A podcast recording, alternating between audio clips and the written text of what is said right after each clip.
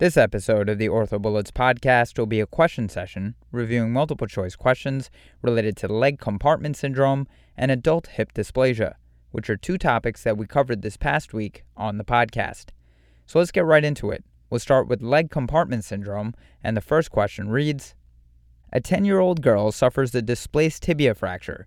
Initial numbness over the dorsum of the foot resolved following an anatomic close reduction and placement in a long leg cast performed in the emergency room. The cast was placed with the ankle dorsiflexed just above neutral to prevent equinus contracture, and then the cast and padding was adequately bivalved. Overnight, the patient began experiencing recurrent numbness and paresthesias in her exposed toes and a slight increase in her pain at the fracture site. Your best next step would be and the choices are 1. Repeat closed reduction under conscious sedation, 2. Selective compartment fasciotomies, 3. External fixation and compartment monitoring, 4. Four compartment fasciotomies with fracture fixation done emergently, and 5. Modify the cast to reposition the ankle into slight plantar flexion. So, circumferential casting with the ankle dorsiflexed can cause increased intracompartmental pressures in the leg. However, this patient's cast has been adequately bivalved during the initial cast placement. Therefore, the next best step is cast modification to allow the ankle to assume an angle between neutral and 30 degrees of plantar flexion and further reducing the compartment pressure. So the correct answer to this question is 5. Modify the cast to reposition the ankle into slight plantar flexion.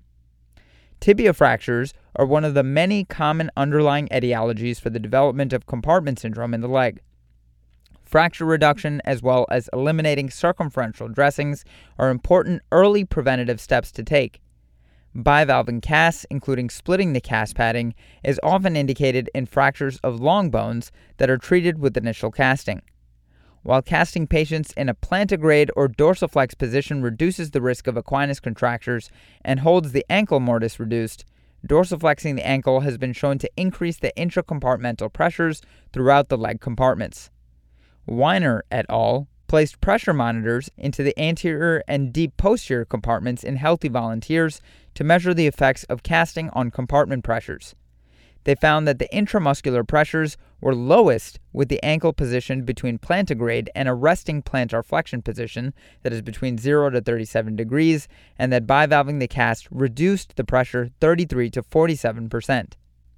Moving on to the next question an 18 year old girl sustains a closed tibial fracture when she's pinned between the bumpers of two cars. You suspect that she has compartment syndrome and you prepare her for fasciotomies in the operating room. Which of the following muscles is not released by a standard medial sided incision? And the choices are 1. Tibialis posterior, 2. Extensor hallucis longus, 3. Soleus, 4. Flexor digitorum longus, and 5. Popliteus. So the tibialis posterior, flexor digitorum longus, and popliteus are all located in the deep posterior compartment. The soleus is in the superficial posterior compartment. All are easily released through a medial surgical approach. The extensor hallucis longus is located in the anterior compartment and therefore cannot be released through a medial sided incision. So the correct answer to this question is 2 extensor hallucis longus. Moving on to the next question. A 24 year old woman was struck by a minivan in a parking lot and sustained a closed segmental tibia fracture that was treated with an intramedullary nail the following morning. Follow up examinations reveal a slowly progressive clawing of all five toes, a progressive equinovarus contracture, and the patient is unable to perform a single heel rise on the affected limb. At one year after surgery, the patient now has a 10 degree equinus contracture that is not relieved with knee flexion. Treatment should now consist of, and the choices are 1. Physical therapy and bracing, 2. Reassurance that these problems will resolve with time, 3. Posterior capsule release, Achilles tendon lengthening, and excision of the scarred muscle and tendon in the leg and foot, 4. Achilles tendon lengthening and flexor digitorum longus and flexor hallucis longus tenotomies at the individual digits with transfer of the posterior tibial tendon to the dorsum of the foot.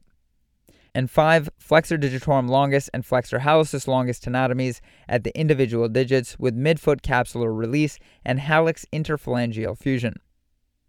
So, this is an example of a missed deep posterior compartment syndrome that typically presents six months after the injury with progressive clawing due to necrosis, scarring, and contracture of the posterior tibial tendon, flexor digitorum longus, and flexor hallucis longus. Treatment consists of debridement of necrotic muscle and scar tissue with corresponding tendon excision.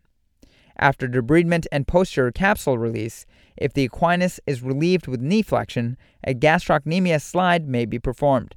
Otherwise, the lengthening should be at the level of the Achilles tendon. Bracing will not address the claw toes.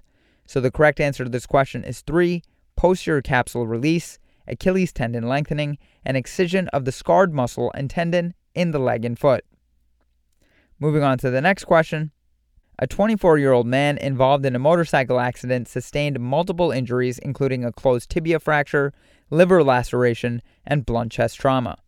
He has a blood pressure of 80 over 50 millimeters of mercury, a pulse of 130, and respirations of 20. He is intubated and being resuscitated. The calf is very swollen with compartment pressures. The anterior compartment measures 25 millimeters of mercury, the lateral measures 24 millimeters of mercury, Deep posterior measures 21 millimeters of mercury, and the superficial posterior measures 21 millimeters of mercury. What is the most appropriate treatment? And the choices are 1. Observation, 2. Splinting and limb elevation above the heart, 3. Splinting and no limb elevation, 4. Immediate fasciotomy, and 5. Continuous pressure monitoring with an indwelling catheter. So, a compartment syndrome is best diagnosed with a delta P, that is diastolic pressure minus the compartment pressure, of less than or equal to 30 millimeters of mercury. This patient is hypotensive and the delta Ps are all less than 30 millimeters of mercury. Emergent fasciotomy is the preferred treatment. Moving on to the next question. A patient has a tibial shaft fracture and is suspected of having compartment syndrome involving the deep posterior compartment. Associated signs and symptoms would include paresthesias over the, and the choices are 1. Dorsum of the foot and pain with passive toe flexion, 2. Dorsum of the foot and pain with passive toe extension, 3. Plantar foot and pain with passive toe flexion, 4. Plantar foot and pain with passive toe extension, and 5. Entire foot and pain with active toe extension. So, a compartment syndrome of the deep posterior compartment causes symptoms related to structures running through that compartment. The deep posterior compartment includes the tibialis posterior, flexor hallucis longus, flexor digitorum longus, popliteus muscle, as well as the posterior tibial artery and the tibial nerve. Elevated pressures in this compartment would cause paresthesias in the distribution of the tibial nerve, that is the plantar aspect of the foot, and would cause associated pain with passive stretch of the muscles in the compartment, such as great toe extension. So the correct answer to this question is 4 plantar foot and pain with passive toe extension. Moving on to the next question. A 35 year old male sustains a closed tibial shaft fracture after falling from 12 feet. Which of the following measurements would be concerning for an evolving compartment syndrome? And the choices are 1. Intraoperative anterior compartment measurement of 29 with preoperative diastolic pressure of 58. 2. Preoperative anterior compartment measurement of 25 with preoperative diastolic pressure of 60. 3. Intraoperative anterior compartment measurement of 25 with intraoperative diastolic pressure of 54. 4. Intraoperative anterior compartment measurement of 28 with intraoperative diastolic pressure of 72. And 5. Preoperative anterior compartment measurement of 22 with a mean arterial pressure of 70. So a delta P, that is the diastolic blood pressure minus the compartment pressure measurement of less than 30 millimeters of mercury, is an indication for fasciotomies, with the caveat that the diastolic pressure is measured either pre or post operatively. Given the poor outcomes associated with missed compartment syndromes, it is important to obtain both clinical and objective data when determining if a patient needs fasciotomies. Determining if a patient needs fasciotomies in the operating room while a patient is under anesthesia is complicated by the fact that obtaining a clinical exam is impossible and that the diastolic blood pressure may be falsely decreased compared to normal pre or postoperative measurements. Currently, it is recommended that intraoperative compartment pressures be compared to preoperative diastolic blood pressures with a delta P of less than 30, indicating the need for fasciotomies. Kakar et al. review the preoperative, intraoperative, and postoperative diastolic blood pressure in 242 patients with a tibia fracture treated operatively. They found the mean diastolic blood pressure was 18 points lower in the operating room compared to the preoperative measurement. In addition, they found the difference between preoperative and postoperative diastolic blood pressures to be within two points, indicating the decrease seen intraoperatively is likely a spurious value induced by anesthetic. McQueen and Court Brown prospectively review 116 patients with tibia fractures that had continuous monitoring of their anterior compartment for 24 hours. They found that using an absolute pressure of 30 millimeters of mercury would have resulted in 50 patients, or 43%, treated with unnecessary fasciotomies. They conclude using a differential pressure of 30 millimeters of mercury is a more reliable indicator of compartment syndrome. But the correct answer to this question asking what measurement would be concerning for involving compartment syndrome in a 35 year old male sustaining a closed tibial fracture after falling from 12 feet is one intraoperative anterior compartment measurement of 29 with a preoperative diastolic pressure of 58. Moving on to the next question. Increasing the oxygen gradient for diffusion is the mechanism of action for which of the following methods of treatment of lower extremity trauma? And the choices are 1. Open fasciotomy, two, percutaneous fasciotomy, three, high dose anti inflammatories, four, hyperbaric oxygen therapy, and five, negative pressure wound therapy. So, hyperbaric oxygen therapy allows patients to breathe 100% oxygen in a chamber under conditions of increased barometric pressure. The tremendous partial pressure of oxygen supports gas diffusion for a much greater distance than under normal conditions, thus delivering oxygen to relatively ischemic and hypoxic tissues. Trauma related indications for hyperbaric oxygen therapy include carbon monoxide intoxication, gas gangrene, crush injury, compartment syndrome, necrotizing fasciitis, treatment of chronic osteomyelitis, support of grafts and flaps, as well as burns. Contraindications relate to issues of gas exchange, oxygen sensitivity, and technical safety. So the correct answer to this question is 4 hyperbaric oxygen therapy. Moving on to the next question. Which of the following structures is at risk during proximal dissection of a single lateral perifibular approach for compartment syndrome of the leg? And the choices are 1. Common peroneal nerve, 2. Superficial peroneal nerve, 3. Deep peroneal nerve, 4. Anterior tibial artery, and 5. Lateral inferior genicular artery. So the perifibular approach is carried out through a straight lateral incision beginning just posterior and parallel to the fibula from the fibular head to the tip of the lateral malleolus. At the proximal end of the incision, the common peroneal nerve must be identified and protected. Elevation of the soleus off the posterior fibula ensures proper deep compartment release. The anterior edge of the incision is then retracted to expose the anterior and lateral compartments, and at this point, care must be taken to avoid the superficial peroneal nerve as it exits the fascia of the lateral compartment and runs anteriorly in the distal third of the leg. So the correct answer to this question is 1 common peroneal nerve. Moving on to the next question. During a dual incision fasciotomy of the leg, the soleus is elevated from the tibia to allow access to which of the following compartments? And the choices are 1 superficial posterior, 2 deep posterior, 3 lateral, 4 anterior, and 5 mobile wad. So the soleus is elevated slash released from the posterior tibia during the medial approach to allow access to the deep posterior compartment. Release of this compartment cannot be done without proper elevation of the soleus. The superficial posterior compartment mass is primarily located in the proximal half of the leg, while the deep posterior musculature is located in the distal two thirds of the leg. So the correct answer to this question is 2 deep posterior. Moving on to the next question. All of the following are true statements regarding compartment syndrome in the pediatric patient except, and the choices are 1. Increasing analgesic requirement is an important indicator for the diagnosis of compartment syndrome in children. 2. Duration of compartment syndrome prior to treatment is the most important variable in determining the outcome. 3. Mechanism of injury is the best predictor of compartment syndrome development. Four, traditional hallmarks of adult compartment syndrome may be more challenging to detect in pediatric compartment syndrome. And five, careful patient positioning and the use of prophylactic fasciotomy are methods of preventing compartment syndrome. So, compartment syndrome can often be difficult to diagnose in the pediatric patient. Mechanism of injury is not the best predictor of compartment syndrome development or diagnosis in pediatric patients. So, the correct answer to this question is three. Mechanism of injury is the best predictor of compartment syndrome development is an incorrect statement in this except question.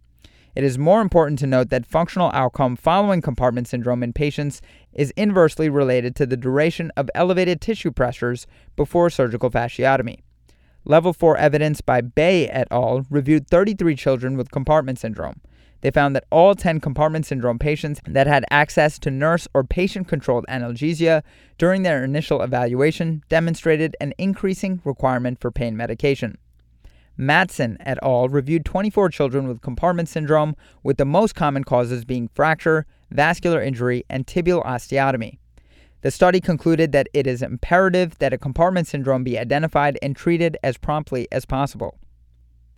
Moving on to the next question. A 28 year old male sustains a midshaft fibula fracture after being kicked during a karate tournament and develops compartment syndrome isolated to the lateral compartment of his leg. If left untreated, which of the following sensory or motor deficits would be expected? And the choices are 1. Decreased sensation on the dorsum of his foot involving the hallux, third and fourth toes. 2. Inability to plantar flex the ankle. 3. Decreased sensation on the dorsum of his foot involving the first web space. 4. Instability to dorsiflex the ankle. And 5. Inability to abduct his toes. So the clinical vignette describes a scenario of isolated compartment syndrome in the lateral compartment of the leg.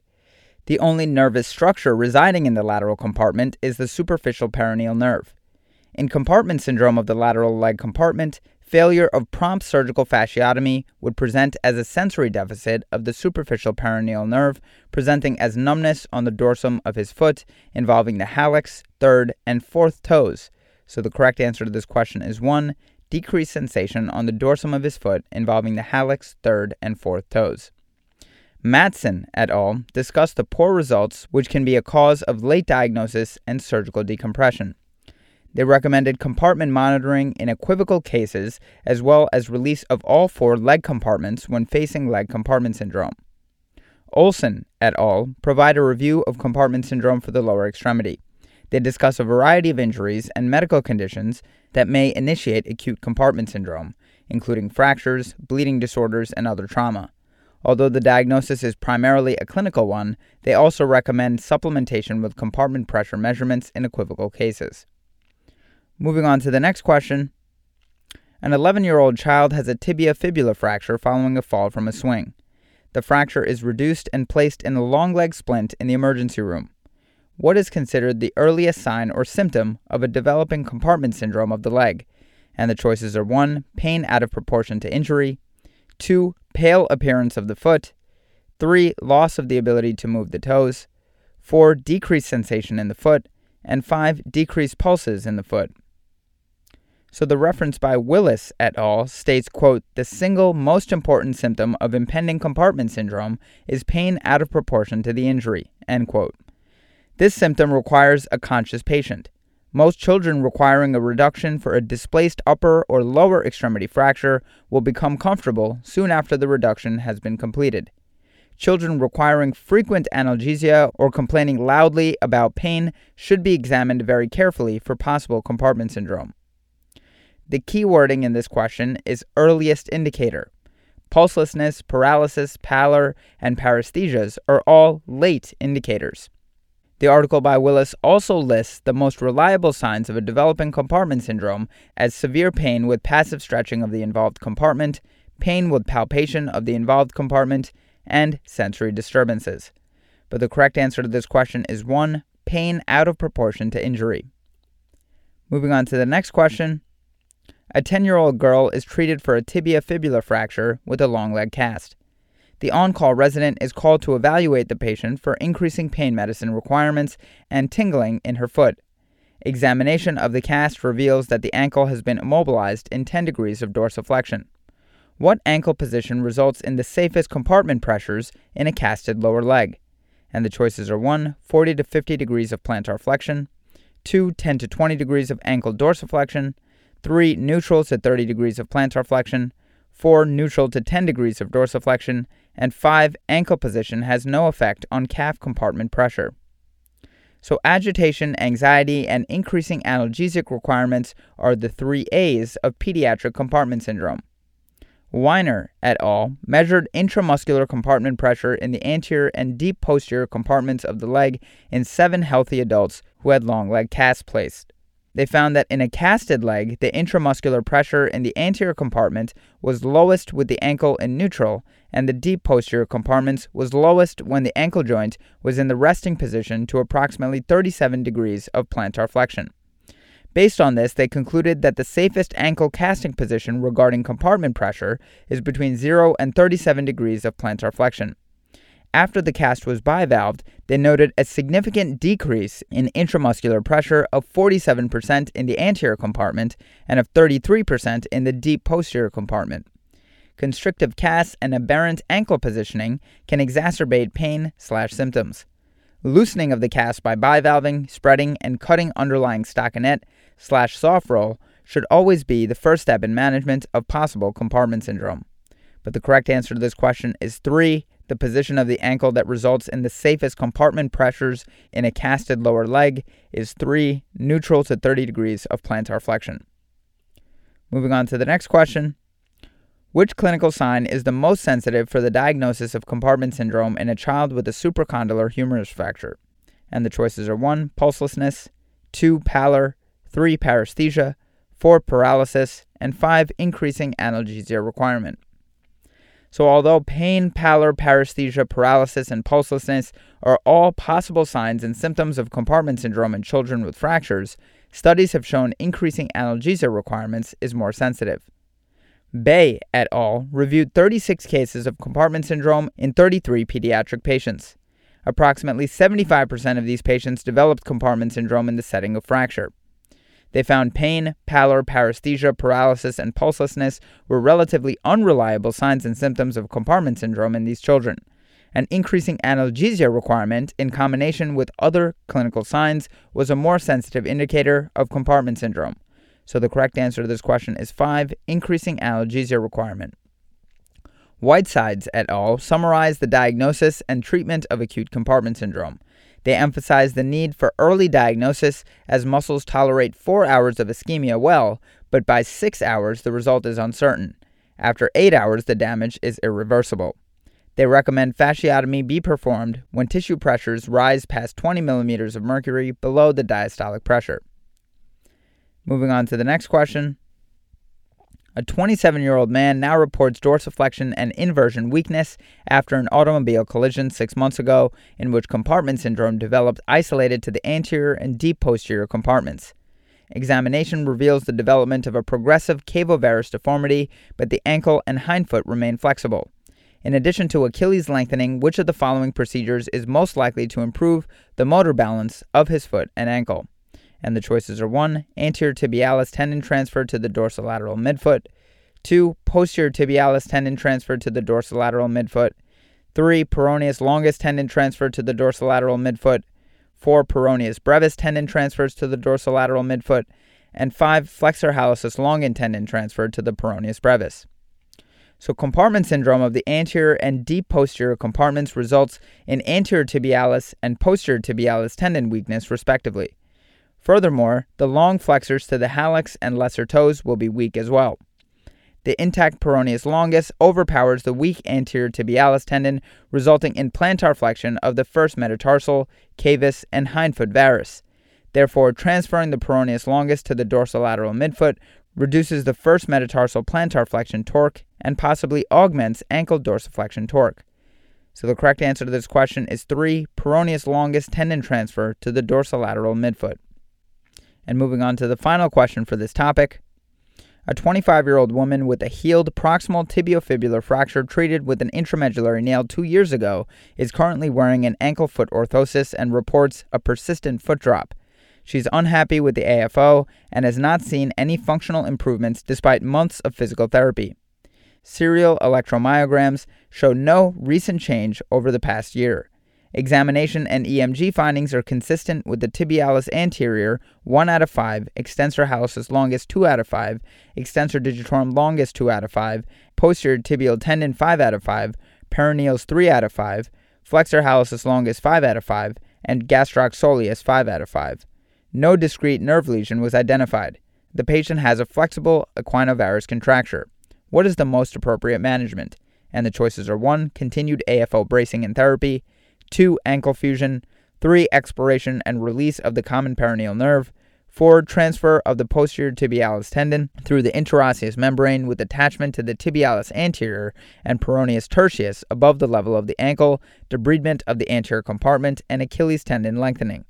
And 5. Transfer of the peroneus longus to the dorsum of the foot and Achilles tendon lengthening. So, this pattern of injury is consistent with an unrecognized compartment syndrome of the anterior and lateral compartments transfer of the posterior tibialis tendon through a long incision in the interosseous membrane corrects the foot drop deformity and allows adequate dorsiflexion provided that the tendon to be transferred has a strength of 5 out of 5. Muscles slash tendons typically lose one grade of strength after transfer. Transfer into the tendons at the level of the ankle prevents overtensioning or pullout of a posterior tibialis tendon that is not long enough Debridement of the scarred muscle in the anterior compartment decreases the risk of scarring down to the tendon transfer. Transfer of the peroneus longus is not preferred given its relative lack of strength and line of pull. Continued therapy and bracing are unlikely to lead to further improvement at two years after injury. An ankle fusion would correct the foot drop, but would not address the tendon imbalances between the tibialis anterior and the peroneus longus, and the posterior tibialis tendon and the peroneus brevis. And moving on to the final topic for this review session of adult hip dysplasia, the first question reads A 25 year old female presents with complaints of persistent left hip pain. A pelvic radiograph series demonstrates a lateral center edge angle of 16 degrees, a vertical center anterior margin angle of 18 degrees, a Tönnis angle of 15 degrees, a neck shaft angle of 132 degrees, and a femoral alpha angle of 38 degrees magnetic resonance arthrogram demonstrates a degenerative supralateral labral tear with no lesions of the articular cartilage. What is the most appropriate surgical intervention for this patient? And the choices are 1. Surgical hip dislocation with femoral acetabular osteoplasty and labral repair, 2. Proximal femoral osteotomy, 3. Salter innominate osteotomy, 4. Bernese periacetabular osteotomy, and 5. Total hip arthroplasty. So the patient presents with hip pain and radiographic signs of adult hip dysplasia. She would be best treated with a Bernese periacetabular osteotomy, making 4 the correct answer to this question. To quickly review, adult hip dysplasia is characterized by undercoverage of the femoral head, which leads to femoral acetabular pathomechanics that increase load to the superolateral acetabulum.